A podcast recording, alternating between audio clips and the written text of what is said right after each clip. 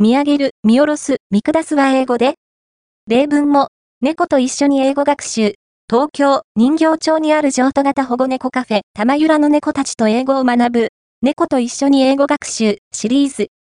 今回のテーマは、見上げる、見下ろす、見下すなど、見るにまつわる表現です。目次、見上げる、見したろ、